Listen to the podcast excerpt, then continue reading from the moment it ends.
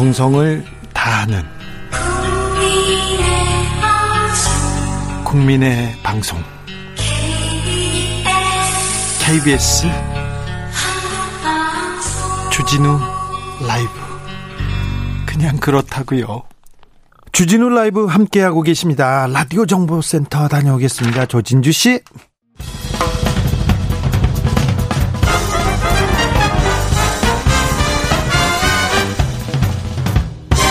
훅 인터뷰 모두를 위한 모두를 향한 모두의 궁금증 훅 인터뷰 다음 주 토요일이 근로자의 날입니다. 메이데이. 노동자는 노동권을 보장받아야 한다. 국제노동기구 ILO에서 노동권의 기본 원칙을 집약한 협약이 있습니다. 노동권의 국제 표준으로 통하는데요. 이번에 우리나라가 핵심 협약 비준 절차를 마무리했습니다. 노동이 존중받는 사회가 되기 위해서 앞으로 남은 과제는 뭘까요? 짚어보겠습니다. 이재갑 고용노동부 장관 안녕하세요. 예, 안녕하십니까? 1년 만에 뵙니다. 네, 그렇습니다. 1년 노동부 고용노동부 장관으로서 1년 어떻셨어요? 지난 1년은 코로나19 영향 때문에 우리 국민 모두가 힘든 시간이었습니다. 저희 저하고 우리 고용노동부 전 직원은 이 코로나19로 인한 고용 충격을 최소화하기 위해서 밤낮에 노력해온 그런 시간이었다고 생각합니다. 네. 뭐 추경도 한 네 차례 편성했고요. 네. 고용 유의 지원금, 뭐 특별 고용 지원 업종 지정 또 어, 또 특고 종사자와 프리랜서 분들에 대한 긴급 생활 안정 자금도 지원을 했고 또 고용 안정망 강화를 위해서 한국형 실업 부조인 국민 취업 지원제도 도입했고 또 고용보험을 전 국민에게 확대하는 로드맵도 마련해서 추진하고 있습니다. 어, 일 많이 하셨네요. 네. 휴일에는 쉬시고 그러셨어요? 저희가 휴일에도 어, 일을 많이 할 때가 많이 있었습니다. 아, 네, 알겠어요. 고생하셔서 하는 말입니다. 건강은 잘 챙기셔야 됩니다, 장관님. 예, 알겠습니다. 지난 20일이었던가요? 정부가 국정과제로 추진해온 국제노동기구 핵심 협약 비준 절차가 마무리됐습니다. ILO 핵심 협약이 뭔가요? 우선 아이로에 대해서 좀 설명을 드려야 되는데요. 네. 아이로는 국제노동기구라고 하는 기구인데 네. 유엔 산하기구입니다. 아, 그래서 어, 노동 분야에 대한 국제 규범을 마련하고 양질의 일자리를 만들기 위한 그런 정책을 논의하는 그런 기구가 되겠습니다. 네. 현재 아이로에서는 국제 노동 기준으로 한 190개 협약을 지금 가지고 있습니다. 그 중에서 지난 1998년도에 근로자 기본권 선언이라는 것을 아이로에서 하게 됩니다. 예. 어, 많은 협약 중에서 4개 분야, 8개 협약을 핵심 협약으로 이제 지정을 하게 되는데요. 이 4개 분야가 결사의 자유, 강제노동 금지, 아동 노동 금지, 그리고 고용상 차별 금지. 요 네 개 영역에서 아마 들어서 느끼시겠지만 어떠한 모든 국가에서 모든 노동자에게 보편적으로 적용되어야 한다 이런 내용들은 그런 의미로 핵심 협약으로 지정을 하게 됐고 그래서 실제로 어, 대부분의 아이로 협, 회원국들이 요 여덟 개 협약에 대해서는 비준을 하고 있습니다. 네. 어, 들어보니까 핵심 협약이 보 편적 노동권을 보장하는 내용인데요. 네. 우리나라에서 왜 이렇게 오래 걸렸어요? 어, 우리나라의 경우에 어, 지금 노사관계에 약간 특수성이 있어서 그렇, 어, 그렇습니다. 우선 우리나라 노사관계는 어, 기, 대부분 기업 단위로 이렇게 형성되어 있는데요. 어, 국제 노동 기준은 어, 대부분 이제 유럽에서 출발을 하다 보니까 산별 노사 관계를 기준으로 해서 형성되어 있습니다. 그래서 그렇게 형성되어 있는 국제 노동 기준을 우리 기업 단위로 형성되어 있는 우리나라 노사 관계에 적용하려다 보니까 그 좀 정합성을 맞추는데 좀 시간이 많이 걸렸고 특히 요 내용이 노사 간의 이해관계가 첨예하고 또 산업 현장에 영향도 많이 어, 미치다 보니까 그동안에 좀 단계적으로 법 개정을 할 수밖에 없었던 그런 사유가 있습니다. 우리나라 노동권의 특수성을 뭐 특수성을 아, 참조했다고 생각 말씀하셨는데요. 특수성이 네. 그러면 후진성 아닙니까? 이번에 비준한 핵심 협약 내용은 뭡니까? 어, 우선 아까 말씀드린 4개 분야의 8개 협약 중에서 우리나라는 과거에 아동 노동 금지하고 고용상 차별 금지 분야 이 두 개 분야의 네 개 협약은 과거에 이미 어, 비준을 했고요. 예. 요번에 비준한 것은 결사의 자유에 대한 두 개 협약과 강제 노동 금지에 관한 한 개 협약을 비준을 하게 됩니다. 예, 해야죠. 네. 잘하셨어요. 그리고요. 요 내용들은 예. 이제 결사의 자유 어, 두개 협약의 경우에는 어, 한 개 협약은 노동자들과 아이로 협약에선 사용자들이 단결권도 같이 얘기를 하고 있습니다. 그래서 노동자와 사용자의 어, 자유, 자유로운 단체 설립과 가입에 대한 내용을 담고 있고 또 하나의 협약은 어, 요 노동자들이 단체 교섭을 할 수 있는 자유에 대한 내용을 담고 있습니다. 네. 그리고 이 강제 노동 금지에 대한 협약은 이제 모든 형태의 강제 노동을 금지한다라는 그런 내용을 담고 있습니다. 예. 어, 이그 가입이 노동권 선진국으로 가는 길인가 어, 길이라고 좀 생각이 됩니다. 좀 발판을 놓은 것 같은데요. 예. 음, 이번 ILO 핵심 협약 비준의 성과 어떻게 보면 될까요, 우리는? 아, 이렇게 말씀드릴 수가 있겠습니다. 우리나라는 사실 어, 세계에서 10위권에 드는 경제 대국입니다. 굉장히 어, 경제가 선진화된 국가인데 그럼에도 불구하고 이런 노동 분야의 경우에는 결사의 자유 협약을 비준하지 못했다는 이유 때문에 그렇게 좋지 못한 평가를 받아왔습니다. 과거에 OECD한테도 한 11년간 노동법에 대해서 모니터링을 받은 그런 경험이 네. 있고요. 노동권은 후진국이었잖아요. 예, 그렇죠. EU에서는 지금 FTA에 대한 이제 분쟁 절차를 제기해서 진행 중에 있는 상황이기도 하고요. 예. 그래서 요번에 아이로 핵심 협약을 비준한 것은 어, 이런 의미가 있습니다. 우선 첫째는 우리나라가 국제적 위상과 국가 신인도가 제고된다라는 측면이 분명히 하나가 있고요. 두 번째는 최근에 국제 통상에서 어, 이 공정한 경쟁을 강조하는 흐름이 있습니다. 그러다 보니까 EU FTA와 관련해서 분쟁 절차가 제기된 것 같은 그런 통상 리스크를 감소한다라는 그런 의미도 있고요. 또 최근에 우리나라에서도 기업들이 ESG를 강조하고 있지 않습니까? 예. 그런 측면에서 봐도 이 핵심 협약을 비준하는 것이 그 흐름과 어, 맥을 같이 한다고 이렇게 말씀드릴 수 있겠습니다. 어, 노동계에서는 환영해야 될 일인 것 같은데요. 민주노총에서는 좀 불만인 것 같습니다. 어, 노동계, 뭐, 노사가 각자, 어, 자시, 그 요구하는 것만큼은 반영이 안 돼 있는 거 아니냐라는 측면에서 어, 각자 어, 불, 그 불만을 제기를 하고 있는 것이 사실입니다. 네. 저기 재계 입장은 어떻습니까? 재계에서는 재계적 얘기하고 있던데요. 재계에서는 어 경영계 입장이 반영이 전혀 안 돼 있다라고 이렇게 말씀을 하시면서 사용자의 대항권이 강화되어야 되는 것이 아니냐라는 측면에서 이제 재개정 요구를 하고 있는데 네. 저희는 이 부분에 대해서는 이렇게 생각을 합니다. 우선 어, 이번 노동법을 개정하는 과정에서 경사노위에서 노사정이 함께 논의를 했는데 이 논의 과정에서 노동계와 경영계의 입장은 저 입장에서 보면 공평하게 반영되어 있다고 판단하고 있습니다. 네. 또 노동법을 개정하는 내용에서도 보면 국제 기준에 맞춰서 법 개정을 하면서도 우리나라의 기업 단위 노사 관계의 특수성을 반영하는 그런 보완 방안을 마련했다고 저희는 생각을 하고 있어서 네. 경영계 입장이 반영되지 않다라는 것은 사실은 사실이 아니다라고 생각을 하고요. 또 하나는 경영계에서 주로 말씀하시던 내용이 뭐냐면 노동조합의 파업 시에 대항권으로서 대체 근로를 허용해야 한다라는 얘기를 많이 얘기를 하십니다. 네. 그런데 문제는 뭐냐면 현재 현행법에서도 노동조합이 파업에 대한 대항권으로서는 사용자 측의 직장 폐쇄 규정이 이미 마련되어 있고요. 이 대체 근로라 하는 것은 아이로에서도 이거는 결사의 자유에 대한 심대한 침해 규정으로 어, 판정을 하고 있기 때문에 대체 근로를 허용하기는 어렵다라는 말씀을 드리겠습니다. 또 대부분의 국가에서 실제로 대체 근로를 제한하거나 금지하고 있는 것이 또 현실입니다. 네. 아까 장관님께서 말씀하셨던 ESG는 환경 환경 사회 지배 구조 이렇게 보면 되죠. 예, 그렇습니다. 네. 예. 521님이 질문했습니다. 고용노동부는 노동자 편입니까? 사업자 편입니까? 왜 사업자를 또 사용자라고 말하시는지 궁금합니다. 이렇게. 우선 어, 노동부는요, 노사관계 입장에서 보면, 어, 노동과 사용자, 그러니까 노동자와 사용자 간에 균형을 맞추면서 질서를, 어, 잡아가는 것이 역할, 중요한 역할 중의 하나이고요. 예. 또 하나는 취약한 근로자들에 대해서는 노동 노동자들을 보호하는 역할을 합니다. 그래서 두 가지 역할이 있다라고 이렇게 생각하고요. 네, 알겠습니다. 그리고 네. 어, 사용자라고 하는 것은 어, 보통 우리 사회에서는 이제 경제 하시는 분들이 대부분 사업한, 그러니까 사업주라는 말을 이렇게 많이 씁니다만, 네.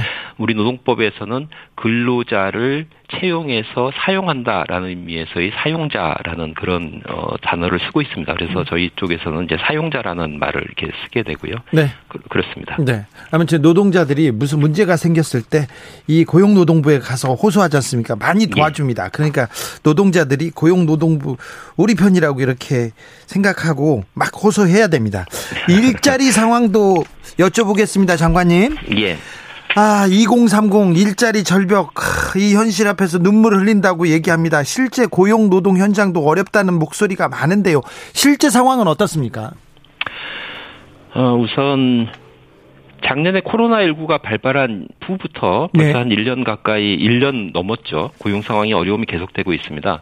근데 이제 그 사이에 조금씩 어, 상황이 좀 나아졌다가 어, 사실은 작년 11월 중순부터 코로나 3차 확산기를 맞게 됐습니다. 예. 그러다 보니까 12월, 작년 12월부터 1월, 2월 이 세 달간의 고용 상황이 특히 좋지 않았습니다. 그런데 이제 최근에 지난주에 3월 고용 동향이 발표가 됐었습니다. 예. 3월 고용 고용 동향은 이제 가장 최근의 고용 동향인데요. 조금 어, 과거보다 상황이 좀 많이 낮아서 전년 동월 대비 기준으로 해서 취업자가 31만 4천 명이 증가를 한 것으로 나옵니다. 이게 30만 명대 어, 더 증가입니까? 예. 그래서 13개월 어, 만에 처음으로 이제 플러스로 전환된 것인데 네. 이게 이제 기저 효과 측면이 좀 있습니다. 그래서 기저 효과를 제외하고 보는 방법이 이제 계절 조정치를 보는 방법이 있는데요. 계절 조정치로 봤어도 전체 취업자 수가 코로나19 영향을 받기 시작한 작년 2월부터 비교해 봤을 때 가장 많은 수준입니다. 그래서 어 그래도 고용 상황이 아직 어렵기는 하지만 그래도 조금씩 개선되고 있는 있다. 라고 이렇게 어, 볼 수가 있겠습니다. 장관님 코로나에서 탈출할 가능성이 있어서 좀 투자를 더 하는지는 잘 모르겠습니다만 아무튼 고용 개선세가 좀 이어질 것 같습니까? 저희 생각에는 최근에 어, 수출도 좀 호조고 투자도 많이 증가하고 있습니다. 소비 지출도 보면 여러 가지 지표에서 소비 심리 지수도 많이 올라가 있고 소비 지출도 조금씩 증가를 하고 있어서 어, 경제가 그래서 상황이 조금씩 나아지고 있, 다라는 점에서 비춰보면 앞으로 이런 고용 개선세는 좀 계속 이어질 거라고 생각합니다. 다만 코로나가 이게 변수가 되는데요. 예. 그래서 코로 방역은 하여튼 철저하게 하면서 우리 노동 시장의 고용 상황은 아, 좀 면밀히 모니 모니터링할 필요가 있겠습니다. 문재인 정부에서 계속해서 비정규직의 정규직 전환 계속 약속하고 공언했습니다. 어, 대통령도 각별히 챙기고 있고요. 예. 그런데 음, 비정규직 상황이 좀 나아지지 않았다 이렇게 얘기하는 사람들이 많습니다. 국민의힘 의원들도 여기를 계속 공격하고 있고요. 자, 어, 현 정부의 비정규직 문제 해결 어떻게 돼가고 있습니까? 우선 지금 말씀하시는 것은 비정규직 규모에 대한 통계 갖고 이렇게 말씀하시는 경향이 있습니다. 예. 아, 그런데 이 부분에 대해서는 어, 좀 설명을 좀 드릴 필요가 있는데요.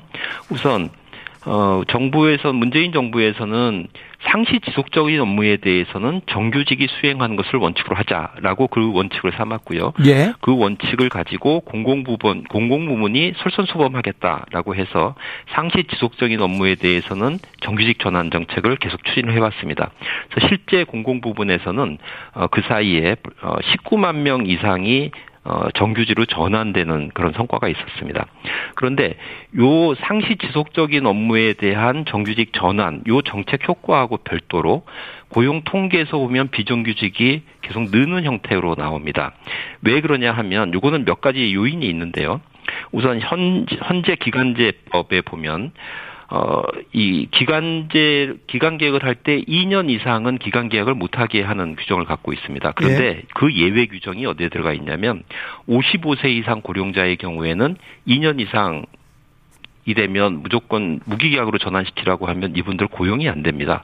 그러다 보니까 55세 이상 고령자에 대해서는 그걸 예외로 하고 있는데 이러다 보니까 지금 최근에 인구 고령화가 되면서 55세 이상 취업자가 굉장히 늘어나고 계시거든요. 예. 그러니까 자연적으로 어, 기간제 이로 취업하시는 분 숫자가 늘어나게 나는 현상이 하나가 있고 또 하나는 코로나19로 작년에 고용 상황이 계속 어렵다 보니까 어, 추경 편성을 하면서 재정 지원 일자리를 대규모로 확대를 해왔습니다.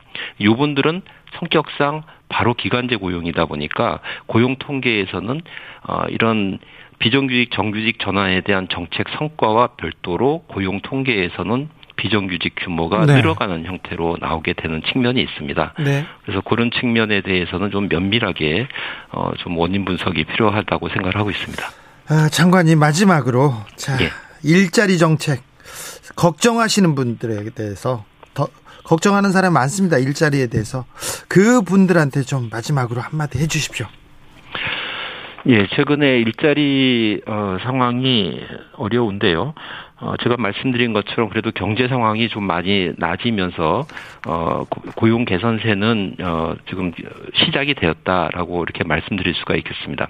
정부에서는 이런 그 고용 개선세가 본격적으로 이루어지려고 한다면 민간 부분에서 일자리 창출이 많이 이루어져야 한다라는 생각을 하고 있습니다. 그래서 민간의 기업에 대한 규제 혁신, 신산업 육성, 벤처 기업 육성 이런 거에 대해서 굉장히 많은 어, 노력을 하고 있고 예. 이 부분에서 일자리가 계속 만들어질 수 있도록 더 고용 정책도 쓰고 있습니다. 다만 요런 경제 회복과 일자리 회복이 전 사회에서 동시에 이루어지는 것이 아니라 차별적으로 이루어지게 됩니다. 네. 그러다 보니까 어려움을 겪고 계시는 취약계층이나 취약업종이 그대로 계속 남아 계시게 되는데 요 취약계층과 취약업종에 대해서는 정부에서 고용 유지와 생계 지원 이런 데 더 노력을 하겠습니다. 네. 그래서 어 당장 일자리가 필요하신 분들에 대해서는 재정 지원 일자리도 확대하고 또 고용 유지 지원이라든지 생계 안정 지원 노력도 더 열심히 하겠습니다. 네. 어렵고 힘들면 고용노동부를 찾아가면 됩니까? 예, 그렇습니다. 1546님께서 이재갑 장관 참 말 잘하십니다. 얘기합니다. 예, 신뢰가 가네요. 자, 또 듣겠습니다. 고생 많으신데 더 고생해 주세요. 예, 그렇게 하겠습니다. 지금까지 이재갑 고용노동부 장관이었습니다. 정치 피로, 사건 사고로 인한 피로, 고달픈 일상에서 오는 피로. 오늘 시사하셨습니까? 경험해보세요. 들은 날과 안 들은 날의 차이. 여러분의 피로를 날려줄 저녁 한 끼 시사. 추진우 라이브.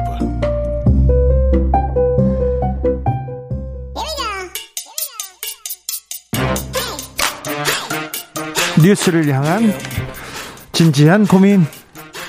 기자들의 수다. 라이브 기자실을 찾는 오늘의 기자는 탐구하는 기자 미디어 오늘 정철훈 기자입니다. 안녕하세요. 한 주 어떻게 보내셨어요? 네, 늘 정신 없습니다. 네. 뭘로 정신 없었어요?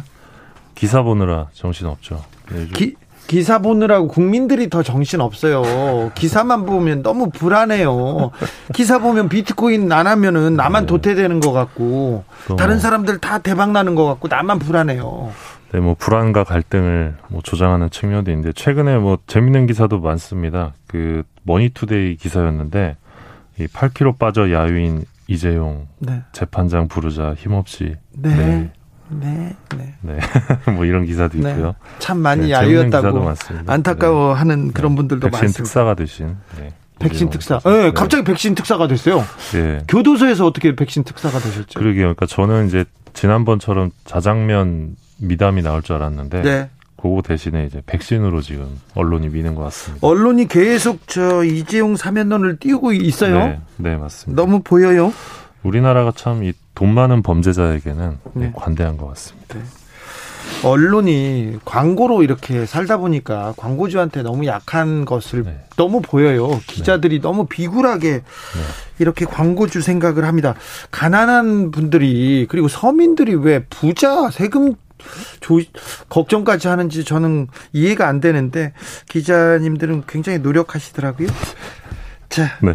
어떤 이야기 준비하셨어요? 네, 국경 없는 기자회가 매년 발표하죠. 이 세계 언론 자유지수 순위에서 올해 한국이 42위로 3년 연속 아시아 1위를 기록했습니다. 네, 아시아에서 1위네요. 네, 아시아에서 가장 언론 자유가 높은 나라인데요. 국경 없는 기자회 사무실에 가면요. 파리에 있거든요. 프랑스 파리에 가면 큰 지도에 올해는 기자가 어디서 몇 명 죽고 어디서 몇 명 죽고 이렇게 이렇게 어디서 몇 명 투옥돼 있고 이렇게 나옵니다. 네, 맞습니다. 거기에서 나오는데 거기서 발표를 했는데 예. 아시아에선 양호한데 그래도 또 웃을 수만 없네요. 네, 맞습니다. 뭐 더 순위가 올라가야 되는데 네. 네. 한국은 그 박근혜 정부 시절이던 2016년에 71호 역대 최하위를 기록을 했었는데요. 네. 문재인 정부 들어서 참여정부 수준을 회복해서 2019년 41위, 2020년 42위를 기록을 했는데요. 네. 어, 아시아에서 1위라는 지표가 그렇게 마냥 기쁜 수치는 아닙니다. 네. 왜냐하면 아시아에서 언론 지수 양호를 기록하는 국가가 이 한국과 대만밖에 없기 때문인데요. 일본 다 낮아요. 네, 일본은 작년보다 하락한 67위 올해 기록했고요. 중국은 엄청 낮고요. 중국이 좀 문제가 많은데요. 177위입니다. 네. 어, 시진핑 주석 이후에 온라인 검열, 감시, 선전 네. 굉장히 좀 강화됐다는 평가고요. 또 예. 시진핑 주석이 직접 감독하는 이 중국 사이버 스페이스 관리국이라는 곳이 있답니다. 네. 여기에서 중국의 인터넷 사용자 10억 명, 예, 아, 10억 만 명의 정보 접근을 통제한다. 예. 거의 다 지금 통제하고 뭐 지나가는 CCTV로 다 본다 이렇게 얘기하지 않습니까? 네. 북한도 낮죠? 네, 북한은 179위였는데요. 네. 예, 국경 없는 기자회는 북한을 가리켜서 이웃인 중국으로부터 검열 기법을 배울 필요조차 없는 곳이다. 네. 북한 주민들은 해외에 본사를 둔 언론사 홈페이지만 들어가도 강제 수용소에 수감될 수 있다. 이렇게 지적했습니다. 179위요? 꼴찌인가요? 네. 아, 꼴찌는 180인데요. 이 아프리카의 왕정 국가 에리트레아. 알겠습니다. 그럼 네. 179위고 네. 182가 꼴찌라고요? 네. 아무튼 박근혜 정부 때는 몇 위였다고요? 70위. 어, 네, 70위까지 내려갔어요. 박근혜 정부 때 그 국경 없는 기자에서 저한테 망명을 망명을 권유했었습니다. 아, 네. 네. 아, 10억 명을 이렇게 관리 감독하고 있으니 중국은 진짜 어우 네, 대단한 나라입니다. 네. 아, 2580님께서 정철은 기자님 주 기자님한테 기죽지 마세요. 항상 응원합니다. 기죽지 않아요. 어유 정철운 기자한테 제가 무슨 어유 제가 항상 짱블리님께서 언론의 네. 자유가 아시아 최고라고 하지만 언론 보도의 질도 중요합니다. 맞아요. 언론 보도의 질이 아시아 최고라고는 절대 말할 수 없습니다. 자, 전체 1위 선진국들은 어떻습니까? 네. 1위는 올해도 노르웨이였고요. 노르웨이. 핀란드 2위, 스웨덴 3위, 덴마크 4위. 주로 이제 북유럽 쪽이 예, 네, 네. 순위가 높았고요. 그리고 유럽 쪽이 높죠? 네, 독일이 13위, 영국 33위, 프랑스 34위, 이탈리아 41위, 미국은 44위로 한국보다 낮았습니다. 네. 어, 근데 국경 없는 기자의 에 따르면 이 전 세계 미디어의 자유도를 측정하는 글로벌 지표는 작년보다 0.3% 하락했다고 하고요. 또 전 세계 국가 중 거짓 정보의 확산을 막을 수 있는 저널리즘이 일정 수준 이상 차단된 국가나 영토 조사 대상에 무려 73%였다 이렇게 우려하기도 했습니다. 심각하게 우려하고 있네요. 예, 이란 같은 곳에서는 코로나19 사망자 숫자를 축소하기 위해서 취재 통제를 강화하고 있다고 하고요, 정부가. 여긴 웬만하면 언론인들 막 감옥 가고 막 그렇습니다. 네, 이집트 같은 경우는 오직 그 정부가 제공한 것 외의 팬데믹 관련 숫자는 보도하지 못하게 하고 있다고 합니다. 네. 그래서 지금 국경 없는 기자에는 이 저널리즘이야말로 거짓 정보에 대한 가장 효과적인 백신이다 이렇게 강조하고 있는 상황. 코로나 시대에 더욱 그렇지 않습니까? 맞습니다. 근데 우리나라는 이 언론의 자유를 가지고 이렇게 자꾸 불안을 만들어 가지고 이건 좀 걱정이 되는데. 네, 자유도에 비해 신뢰도가 매우 낮은 나라입니다. 한국이. 그렇죠. 네. 네. 신뢰도가 낮을 수밖에 없어요. 언론을 보면 언론을 보면 뭐 나라가 망할 것 같아요. 네. 20, 30, 10대 뭐 청춘이 다 망한 것 같아요. 언론만 보면 너무 네. 조금 과장하는 측면이 있지 않았나 좀 걱정합니다. 네. 네. 자, 다음으로 만나볼 이야기는요? 네, 그 언론에 대한 불신, 뭐 법조 기 자단에 대한 불신도 적지 않은데요. 네. 그 미디어오늘 뉴스타파 셜록이 지금 이 고등 서울 고등검찰청 상대로 이 행정 소송을 진행한 게 있습니다. 그렇죠. 출입증 발급 거부 처분에 대한 그 취소를 요구하는 주진우 라이브에서 계속 전해드리고 있습니다. 예. 근데 지금 서울 고등검찰청에서 답변서를 제출했는데 네. 소송 관련해서 이 답변서를 보면 이 검찰의 입장입니다. 어, 언론의 자유를 존중하는 차원에서 이 기자실 운영은 법조기자단 자율에 맡기고 있다. 줄곧 어. 이렇게 주장하고 있습니다. 네. 그리고 기자단에 가입되어 있지 않아서 기자실을 사용하지 못하는 언론사도 이 공보 담당관을 통해 자료를 받아볼 수 있고 대검찰청 홈페이지를 통해 자료를 볼 수 있다. 그리고 공부 담당관에게 문의할 경우 답변을 들을 수 있기 때문에 기자실 사용 여부 및 상시 출입증 발급 여부와 무관하게 취재 권한이 보호되고 있다 이렇게 주장했습니다. 이거 사실과 맞나요? 뭐 저보다 더 잘 아실 텐데 어떻게 생각하시나요? 네, 네, 그렇지 않습니다. 홈페이지에 공보 자료가 공개되긴 하지만 이것도 보도 자료를 받으려면 기자실에 문의하라고 기자들한테 물어봐라, 간사한테 물어봐라 이렇게 전화를 계속 돌립니다. 네. 그죠? 그리고 이제 검찰의 주장은 이 전국의 모든 언론사 기자들이 이 기자실 사, 전부 사용하는 게 현실적으로 불가능하다. 그리고 검찰청사는 질서 및 보안 유지가 생명이기 때문에 언론사 기자들의 출입을 통제할 필요가 있다 이렇게 주장을 했고요. 어, 어, 검찰이 법조기자단 간사가 지출하는 이 언론사별 명단을 토대로 이 출입 출입증 발급 여부를 결정하는 것은 언론의 자유를 존중하는 차원에서 이루어진 것이다 이렇게 재차 강조했습니다. 지금 검찰에서는 계속 지금 기자단의 자유에 자율에 맡겨놨다 이렇게 계속 미루고 있네요. 네 맞습니다. 어, 네. 어떻게 될 것 같습니까? 어, 일단 지금 서울 고등법원도 최근에 답변서를 줬는데 검찰과 유사한 답변서를 냈고요. 이제 변론이 시작될 텐데 소송 결과를 좀 계속 지켜봐야 될 것 같습니다. 2081님께서 노르웨이 기자도 우리나라 오면 똑같아질 거리요. 목, 구멍이 포도청이라. 네. 뭐 그렇 네, 그런가요? 1935님, 비트코인 안 한다고 걱정 마세요. 저는 천만 원 넣었는데 일주일 만에 300만 원 됐어요. 유유했는데요. 네. 걱정하는 건 아니고요. 언론이 자꾸 대박을 부추깁니다. 부동산으로 누구 대박 났네. 조금 이따 검찰 뭐 죄송합니다. 조금 이따가 주식으로 누가 대박 났네. 그러다가 조금 이따 비트코인 대박 났네. 대박 얘기만 하는데 대박은요. 그야말로 진짜 0.1%도 안 될 거예요. 그런데 그렇죠. 그 사례를 진짜 대박 났는지도 찾아봐야 되는데 검증해 봐야 되는데 누가 대박 났어 이 글만 갖다가 기사를 계속 씁니다. 그러니까 안 하면 자꾸 불안하게 만드는 걸 조장하는데 네, 사실 대박이 아니라 도박이죠. 네. 아 이러고 네. 이 네. 도박의 경고도 조금 네. 해야 되는데 걱정이 돼서 그렇습니다. 자 네. 다음 만나볼 이야기는요. 예 지난달 19일이었는데요. 이 방송 작가의 노동자성을 법적으로 처음 인정한 이 중앙노동위원회 판정이 나와서 지금 방송계가 주목하고 있습니다. 이제 처음으로 나왔다고요? 예, 대단히 예, 늦었군요. 네, 이 지난 20일이었죠. 중노위의 판정서가 공개가 됐는데. 이 아시겠지만 작가는 대부분 프리랜서로 예? 많은 분들이 알고 계실 겁니다. 근데 이 중노위에서 이 MBC 보도국에서 일했던 작가 두 명의 부당해고 구제 신청을 받아들였습니다. 네. 어, 이 부분과 관련해서 이제 전국 언론 노동조합은 어, 이번 판정은 모든 방송사에서 무늬만 프리랜서라는 형태로 통용돼 온 이 비정규직 차별 관행에 제동을 거는 역사적 의미를 지닌다 이렇게 강조했습니다. 사실 언론사에서 계속해서 정규직 비정규직 비정규직을 정규직화하라 이렇게 얘기하고 어, 계약서 써라 얘기하는데 가장 잘 안 지켜지는 데가 방송사예요. 네 맞습니다.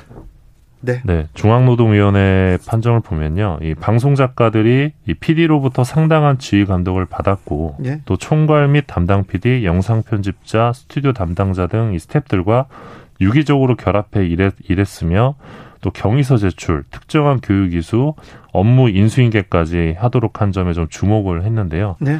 예, 중노위는 이 프로그램 제작 과정에서 작가 업무만 따로 떼내서 독립사업자에게 위탁할 만한 것으로 보이지도 않는다. 이렇게 판단을 하기도 했습니다. MBC는 뭐라고 했어요? 어, MBC 대주주인 방송문화진흥회 이사회에서 어제도 이, 이 건과 관련된 이야기가 나왔는데요. 시대가 바뀌었다. 변화를 주문하는 목소리가 나왔습니다. 네. 뭐 다수의 목소리는 아닌데요. 어, 신인수 박문진 이사의 말인데 어, 우리 사회에서 비정규직 백화점이 딱 두 곳 있다. 하나가 학교, 하나가 방송사다. 네. 가장 노동자를 존중하고 노동권을 존중해야 하는 학교와 방송사에서 가장 많은 비정규직을 사용하고 있다는 건 기막힌 모순이다. 이러면서 MBC가 이 중노위를 상대로 행정 소송에 나설 게 아니라 네. 이 작가들을 다시 받아들이고 근본적인 문제 해결에 나서야 한다 이렇게 지적했습니다. 신인수 이사 이 부분은 노동법 관련된 전문 변호사인데요. 예. 어, 정확한 지적을 했습니다. 근데 박문진 이사들 거의 대부분이 MBC와 관계 있는 분들이 앉아 있지 않습니까? 오랫동안 네네. 그분들은 뭐라고 합니까? 아, 그 MBC 경영진이었던 그 김도인 이사의 경우는 어, 이 건으로 인해서 MBC가 좀 위기에 처할 수 있다. 뭐 그런 주장을 했고 네. 또 그 대전 MBC 사장 출신인 유기철 이사의 경우는 유기철 이사가 아직도 있습니까? 네, 아직도 계시는데요. 이분의 경우는 오래, 오래 계시네요. 그 MBC가 너무 친 노동적이어서 이런 문제가 발생했다. 뭐 그런 주장을 해서 친 노동적이라고요? 네. 비정규직 노동자가 이렇게 많은데 친노동적이라고 얘기합니까? 네, 그래서 뭐 어떤 빌미를 제공했다 이런 뉘앙스로 말씀을 하셨는데, 그러니까 여전히 받아들이지 못하는 그런 여론도 있는 상황입니다. 유기철 이사님 너무 오래 하시는 것 같습니다. 마지막으로 어떤 얘기를 어떤 주제로 가볼까요? 네, 그 어제 그 더불어민주당 미디어 언론 상생 TF 회의에서 이 최근 계속 이어지고 있는 이슈죠. 이 신문부수 조작 사태에 대한 이 각 정부 부처의 법적 행정적 조치들이 논의됐다고 합니다. 예? 어, 취재를 종합하면 이 ABC 협회의 관리 감독 그 주무부처죠. 문화체육관광부의 경우 이 보조금 관리에 관한 법률에 의거해 부정하게 신문사가 받은 보조금의 전액 또는 일부를 환수하고 보조금 환수 시 시행령에 따라 반환하는 보조금의 500%에 해당하는 제재 부과금 부과 방안이 논의됐다고 합니다. 어제. 그리고 공정거래위원회의 경우 AB숍의 부수공사 조작을 부당한 고객 유인으로 판단할 경우 형사처벌을 비롯해 매출액 2% 범위 내의 과징금 부과 방안이 또한 논의됐다고 합니다. 부당한 고객 유인 맞, 맞는 거 아닌가요? 예, 앞서 지난 21일이죠. 국회 대정부 질문에서 김승원 더불어민주당 의원이 어, 부수공사 결과를 조작해 정부 광고를 유리하게 수주한 행위는 부당한 고객 유인이기 때문에 대표적인 불공정 거래 행위다 이런 주장을 하면서 공정위가 이 사안에 대해 반드시 조사해야 된다고 주장을 했는데요. 그렇게 물어봤더니 뭐라고 했어요, 정부에서는? 예, 홍남기 국무총리 권한 대행이 저는 이 사안이 부당한 고객 유인에 해당이 된다고 생각한다. 네? 하지만 네? 판단은 공정위에서 할 것이다. 이렇게 답을 했습니다. 홍남기 국무총리 대행께서도 정확하게 보고 있다고 생각됩니다. 네. 자, 정부 광고법 개정안 발의됐다고 하는데 이건 어떤 내용이죠? 네, 이런 가운데 최근 이제 국회 법사위원장 후보로 거론되는 분이죠. 정청래 민주당 의원이 발의한 거론 정... 거론만 됩니다. 네. 네. 되지는 않을 거예요. 정부 광고법 개정안이 예, 또 관심사인데요. 네. 정청래 의원은 이 언론사 또는 검증기관이 고의적으로 발행부수 유가부수를 조작해서 신고 또는 검정한 행위가 명백하게 밝혀질 경우에 네. 이로 인해 받은 정부 광고비에 세배를 넘지 않는 범위에서 손해배상을 명하는 개정안을 내놓은 상태입니다. 정청래 의원이 문화체육, 특별히 이 언론 관계 어, 상임위에서 오랫동안 그 고민을 해서 이 부분에 대해서는 이 법에 대해서는 굉장히 고민이 좀 네, 깊습니다. 정청래 의원은 보, 면 항상 신문사들이 정말 싫어할 만한 법안들만 네. 내시는 것 같습니다. 그렇습니다. 그 언론 개혁의 또중 네. 아주 가려운 데를 딱 이렇게 타격하시기도 합니다. 기자들의 수다 지금까지 미디어 오늘 정철훈 기자 함께했습니다. 감사합니다. 고맙습니다. 교통정보센터 다녀오겠습니다. 이현 씨.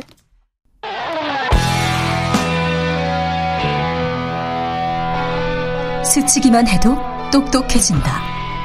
드라이브 스루 시사 주진우 라이브.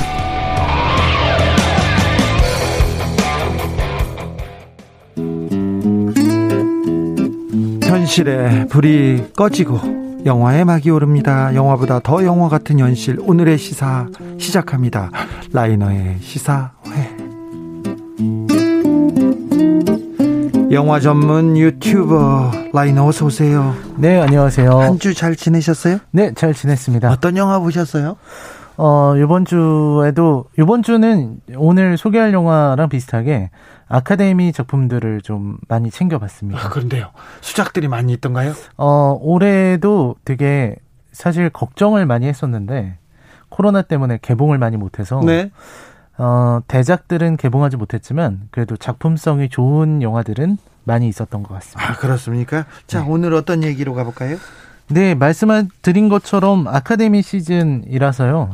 다음 주 월요일입니다. 다음, 다음 우리나라 시간으로 다음 주 월요일 날 아카데미 시상식 있죠? 네, 맞습니다. 그 미국 시간으로는 25일이고요. 우리나라 시간으로는 26일 오전부터 이제 방송으로 나올 것 같은데요. 이 아카데미 시상식에 어떤 작품이 받을까가 초유의 관심사입니다. 네. 저희가 작년 제 92회 아카데미는 사실 우리 기대 이상으로 기생충의 축제였었거든요. 어, 그렇죠. 가장 가장 큰 상을 거의 막 쓸었어요. 네, 사관왕을 받았는데 네. 중요한 뭐 상은 거의 다 받은 게 아닌가. 그렇죠. 라는 생각이 듭니다. 감독상 작품상을 받았으니까 다 받았다고 해도 뭐. 각본상까지 예. 받았습니다. 그래서 그랬는데 이번에는 사실 미나리라는 작품이 비록 우리나라 작품이라고 볼 수는 없지만 윤여정 배우가 출연하고 있어서 그리고 또 여우조연상으로 되게 유력하다는 평가를 받고 있습니다. 네.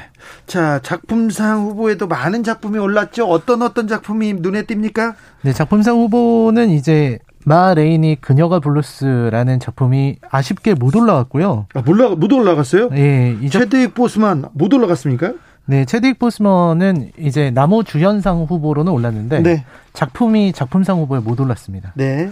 좀, 좀 의외의 결과고요. 대신 이제 Trial of Chicago Seven이라든지 The Father 이런 작품들이 언급되고 있고 그 중에서 그냥 그냥 받을 것 같은 작품이 노매드랜드입니다. 자, 지금 수상이 점쳐지는 작품이 노매드랜드라는 거죠. 네. 중국인 감독 영화라고 지금 그 굉장히 화제가 되던데요. 네, 클로이 자오 감독이라고 이번엔 국적이 중국입니다. 베이징에서 태어난 감독이고요. 아, 중국 국적이에요? 네, 중국 국적입니다. 그리고 여자 감독이고요. 노매드랜드로 베니스에서 황금사자상을 받았고 골든글로브에서 작품상, 감독상 다 받았고요. 어, 예. 어렸을 때 이제 왕가희 감독 작품을 많이 보면서 성장했다 이렇게 말하고 있습니다. 근데 되게 뛰어난 능력을 갖고 있는 사람인데요. 그 중국에서도 단연 화제가 됐었는데. 네. 근데 미국에서 저기 활동하고 있죠? 네, 미국에서 공부를 했습니다. 유학을 뉴욕 대학교 TC 예술대학으로 어 가서 이제 거기서 영화학을 공부를 하고 미국에서 활동하는데 근데 이제 중국에서 되게 기대를 많이 했어요. 근데 클로이 자오 감독이 미국에서 지내니까 중국에 대해서 비판적인 인터뷰를 한 겁니다. 중국의 어떤 교육제도라든지 네. 사회제도에 대해서 비판을 한 거죠. 아니 그럴 수 있죠. 비판할 수 있죠. 중국 제도를. 그래서 중국에서는 이제 노매드랜드 개봉 중단. 못 하겠어요? 네. 아이고 중국이 상영 금지. 아이고 중국이 네. 네 그래서 중국에서 이제 아니 중국이 배출한 이런 세계적인 감독을 그냥 중국 본토에서는 사장한다고요? 네. 참. 그런 이상한 상황이 펼쳐지고 있습니다. 그래서 어, 노매드랜드는 제시카 브루더라는 작가의 논픽션 노마, 노마드랜드 를 원작으로 하고 있는 작품이고요. 이 제시카 브루더라는 작가가 실제로 3년 동안 이 요즘 시대 21세기의 새로운 이런 유목민들을 따라다니면서 음 여러 가지 일을 하면서 이 사람들과 함께 생활을 했던 것을 이제 소설로 썼고 그거를 영화로 만든 게 바로 이 작품입니다. 노마드들을 3년 동안 이렇게 따라다니면서 만들었던 작품을 영화로 만든 거죠. 네, 근데 이게 되게 재밌는 게 이 배경에 숨어 있는 게이 요즘 시대의 노마드라고 하면은 좀 이상하잖아요. 유목민이라는 게 원래는 이렇게 목축업을 하거나 혹은 뭐 상인을 하거나 이런 네. 사람들인데 여기에 있는 이 노마드 유목민들은 2008년 금융 위기 그러니까 서브프라임 모기지 이후에 생겨난 사람들입니다. 예. 영화로 들어가 볼까요? 네. 이 영화 자체가 엠파이어라는 도시가 있어요. 이 도시는 네바다주에 있는 도시인데요. 이게 그 기업 의존형 도시라고 합니다. 그러니까 네. 큰 기업이 있으면 네. 거기에 이제 의존하는 도시가 생겨나는 거죠. 한 기업에 먹고 사는 그런 기업형 도시군요. 네. 그런데 이제 그 엠파이어 석고 공장이 이제 망한 겁니다. 예. 문을 닫으면서 완벽하게 유령 도시가 돼요. 아 예. 어, 어떤 어떤 정도냐면 그 우편 번호가 사라질 정도로요. 사람들이 다 떠나고 네, 모든 사람들이 다 떠나버린 그런 유령 도시가 됩니다. 그 경제 공항인데 사실 이게 되게 흥미로운 게 우리가 2008년 금융 위기를 다룬 영화들은 많지만 그 이후를 그린 영화가 잘 없어요. 네. 이 영화는 그 이후를 그리고 있습니다. 예. 그래서 주인공 펀은 이제 엠파이어에서 지내고 있었는데 실업자가 됐고요. 실업자가 되면서 슬픈 일도 같이 찾아와서 남편이 암에 걸려서 죽게 됩니다. 네. 그러면서 이제 빚이 너무 많아진 거죠. 대출빚 같은 걸 다 갚아야 되니까 집을 팔았습니다. 그리고 나서 직업도 없고 집도 없는 상태에서 남은 건 작은 벤 한 대밖에 없었습니다. 네. 그래서 그 벤에서 먹고 자고 하면서 어떻게든 일자리를 찾아가려고 하는데 그 일자리에서 이제 알려준 거죠. 당신처럼 밴을 타고 떠돌아다니면서 유랑 생활을 하면서 살아가는 사람들의 무리가 있고 그들의 생활이 있다. 라고 해서 그런 유목민들을 따라다니게 된 거예요. 강다솔님이 뿌리가 없어서 떠도는 사람들을 노매드로 상징했나 보군요. 얘기합니다. 맞습니다. 그래서 이 노마드들은 어, 말 대신 차를 타고요. 그 차에서 먹고 자고 다 합니다. 네. 그리고 이제 경찰들한테 걸리면은 이게 불법 차박이라고 해서 경찰들이 이걸 내버려 두지 않는 모양이에요. 차에서 자고 그냥 차에서 생활하는 거 어쩔 수 없이 그렇게 생활하는데 그걸 단속도 합니까? 우르르 몰려다니니까. 아, 네. 그래서 이 사람들은 사막에 네바다니까 사막이 많잖아요. 네. 이 사막에 이제 자기들끼리 그 자기들끼리 하는 방송이 있습니다. 라디오 방송 같은 걸 청취하고 그다음에 거기로 가서 이제 모여서 그 안에서 이제 자기들끼리 주고받고 정보를 주고받고 바자회처럼 나눔도 하고요. 네. 그리고 서로 이제 모르는 정보가 있으면 도와주고 네. 이런 상황을 보게 됩니다. 자기들끼리 이렇게 부대끼고 사는군요. 예, 그러니까 이제 길에서 삶을 배우고 어 인생을 배워가게 되는 거죠. 예. 이게 어쩔 수 없이 그 경제 위기 때문에 밀려나서 살 수밖에 없는 거예요. 이 사람들이 왜 이렇게 돌아다니냐면 일자리를 찾아서 돌아다니는 겁니다. 아, 그래요? 한시적인 일자리. 네. 그러니까 펀 같은 경우에 이 영화에서는 아마존 이제 9 이제 9월, 10월, 11월이 되면 아마존이 굉장히 바빠져요. 예. 그래서 한시적 일자리, 아르바이트를 많이 뽑습니다. 네. 그럴 때 가서 한 두세 달 일하는 거죠. 네. 그동안 이제 차에서 지내면서 거기서 돈을 벌고, 그 다음에는 또 이 밴을 타고 이동합니다. 다음에는 뭐 편의점 같은 데서 일하기도 하고, 이제 그 공원 관리인 같은 걸 해서 이제 뭐 화장실 청소 같은 거 이런 일을 하면서 일자리를 찾아서 계속 돌아다닐 수밖에 없게 되는 거죠. 이게 네. 이 사람들이 말하는 그 새로운 형태의 유목민이라고 할 수 있겠습니다. 예. 그래서 사실 이 부분에서 나오는 사람들과의 만남과 그리고 이 자연 이런 게 되게 중요한데요. 자연. 이 만나는 사람들마다 서로 다 되게 슬픈 사연들을 갖고 있어요. 예, 그렇겠죠. 네, 뭐 집안이 망한 사람들 뭐 당연하고요. 네. 그 다음에 이제 어떤 할머니는 이제 시한부라서 삶이 얼마 남지 않아서 이렇게 가시는 분도 있고 네. 아들이 죽어서 아들의 죽음으로 인해서 도저히 살 수가 없어져 가지고 이 사람들과 같이 다니면서 유목 생활을 하는 이런 일들이 계속해서 생겨납니다. 근데 라이너 얘기를 들어보면 이렇게 좀 상상이 가요, 상상이. 네. 이, 뭐, 어떻게 이 줄거리가 펼쳐질지 상상이 가요. 그런데 여기에 반전이나 또, 아, 또 재미가 있겠죠, 어디에?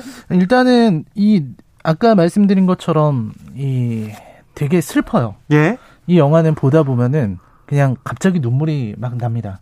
그러니까 우리가 그토록 아등바등 이렇게 정착해서 살려고 하고 있는데 네. 오히려 정착에서 벗어나서 유목을 하게 되니까 그 안에는 사람다움이 있는 거예요. 예. 아픈 사람이 있으면 서로 서로 돕고요.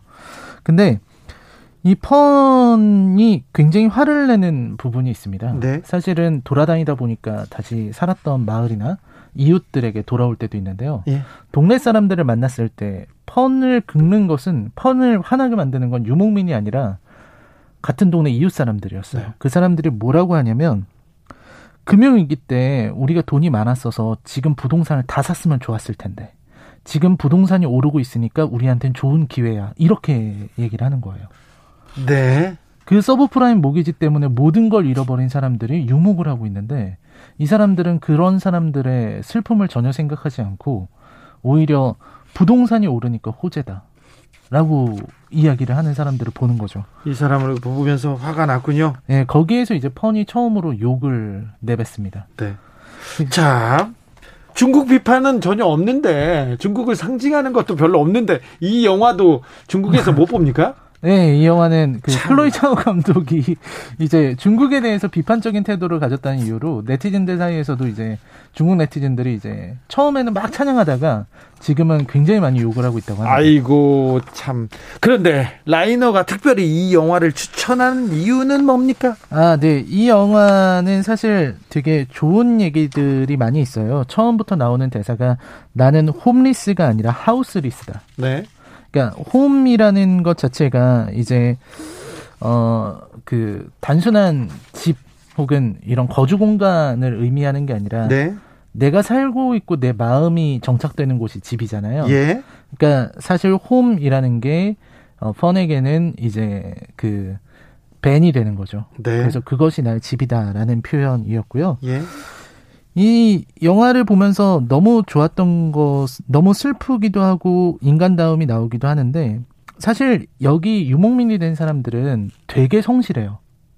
그러니까 어떠한 노동 조건이나 환경에도 묵묵히 받아냅니다. 금방 네. 잘리는 단순한 일자리도 그냥 가서 열심히 해요. 자기들을 아이젠하워 시대의 노동 환경에 익숙한 세대다 이렇게 얘기를 해요. 모든 일은 무슨 일이든지 할 수 있다고. 근데 무슨 일이든지 노동을 할 수 있는 사람이지만 이 미국이라는 사회가 이 사람들을 받아주지 못하고 있기 때문에 유목을 하게 된다는. 유재희님께서 한국과 현실이 너무 비슷해요. 가진 자들의 욕망. 전 세계, 지금 코로나 시대 전 세계의 상황하고도 비슷한 것 같습니다. 김영석 님이 슬픈 영화 가슴이 답답해요. 얘기합니다. 이 작곡가 김영석 형인가? 이 형은 저희 정치자가 맞습니다만 그분인지는 모르겠습니다. 자, 슬픈 영화 가슴 답답하고 막 눈물이 난다고 했는데 희망적인 메시지 숨기고 있죠? 네, 뭐 희망적인 메시지는 결국은 이런 시대에서도 결국은 사람과 사람이 서로를 돕고 그리고 사람이 누군가에게 의지될 수 있는 존재가 될 수 있다는 거 예. 이런 부분들이 정말 대단했고요. 그리고 사실 우리가 늘 정착하려고 애쓰고 어떻게든 서울에 내 집 마련하려고 그런 걸 하고 있지만 결국 우리는 언젠가는 다 떠나야 될 운명이다. 결국 떠도는 것이 우리의 운명이다라는 생각을 하게 됩니다. 인생은 떠도는 것이 결국 떠돌 수밖에 없는 운명을 가지고 태어난 건지 네, 참 라이너 네. 윤여정 배우 수상은 어떻게 생각하세요? 어, 저는 받을 가능성이 높다고 생각해요. 매우 높습니까? 네, 작품상 작품상은 노매드랜드가 받을 것 같고요. 예. 여우 조연상은 윤여정 배우가 받을 것 같습니다. 어떻게 되는지 다음 주에 저희가 확인 한번 해보겠습니다. 시사회 알겠습니다. 오늘의 작품은 노매드랜드였습니다. 라이너 오늘도 감사했습니다. 네, 고맙습니다. 오늘도 수고하고 지친 자들이여 여기로 오라. 이곳은 주기자의 시사 맛집 주토피아. 주진우 라이브.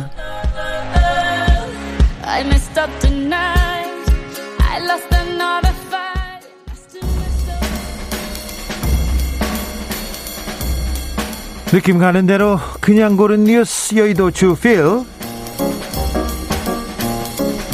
일본 오늘 도쿄 등 4개 지역에서 긴급사태 선언 발령 결정. 뉴시스 기사인데요. 일본 정부가 코로나 확산에 따라서 수도 도쿄 오사카 등에 대해서 긴급사태 선언을 발령했습니다.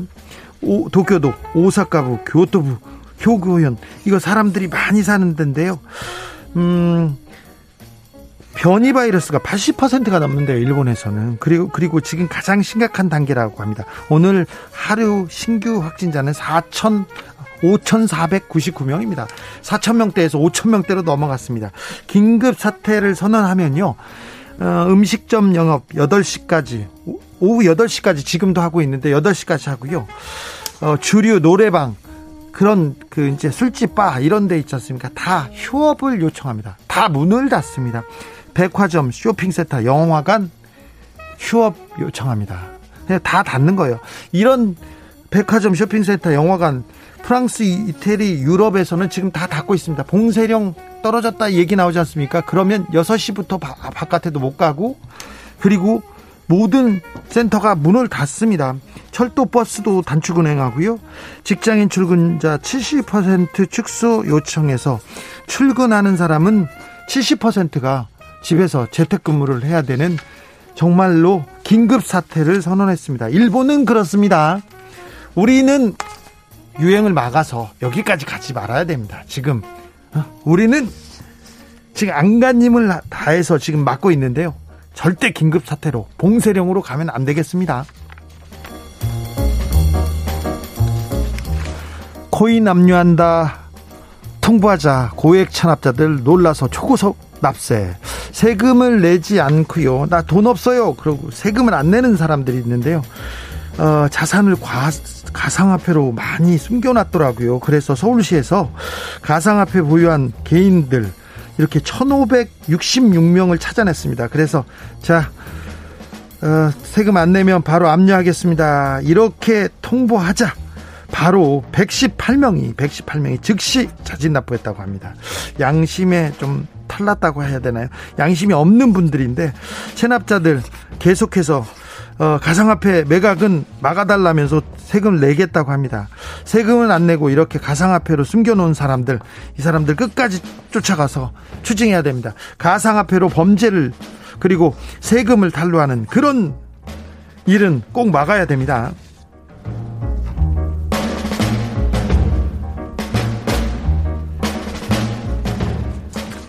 한국이 진정한 친구 미얀마 시민들 SNS에서 감사해요 캠페인 뉴 연합뉴스 기사입니다. 감사합니다 한국 이 도움 잊지 않을게요. 어려울 때 친구가 진정한 친구입니다. 고마워요 한국. 이렇게 해시태그를 달아서 미얀마 시민들이 직접 찍어서 감사 메시지를 올리고 있습니다. 한 네티즌은 트위터에 영어로 오늘 미얀마 국민은 미얀마를 돕는데 언제나 관심을 기울여온 한국인들의 호의에 호응해서 한국의 감사 인사 전하기 캠페인을 벌이고 있습니다. 이러면서 막 캠페인을 벌인답니다. 그 미얀마가 지금 정말 심각한 상황인데도 불구하고 응원했다고 힘내라고 했다고 한국한테 감사한다고 캠페인을 벌이고 있습니다. 참 뭉클하고요. 미안하기도 합니다. 어서 빨리 미얀마의 평화가 깃들기를 바라겠습니다. 미얀마의 평화를 빕니다. 비틀즈의 The Long and Winding Road 들으면서 저는 주진우 라이브 여기서 마무리하겠습니다. 홍소연님, 결국 인간은 인간에게 위로받음을, 그렇죠? 서로에게 위로받음을, 네. 저는 내일 오후 5시 5분에 주진우 라이브 스페셜로 돌아오겠습니다. 지금까지 주진우였습니다.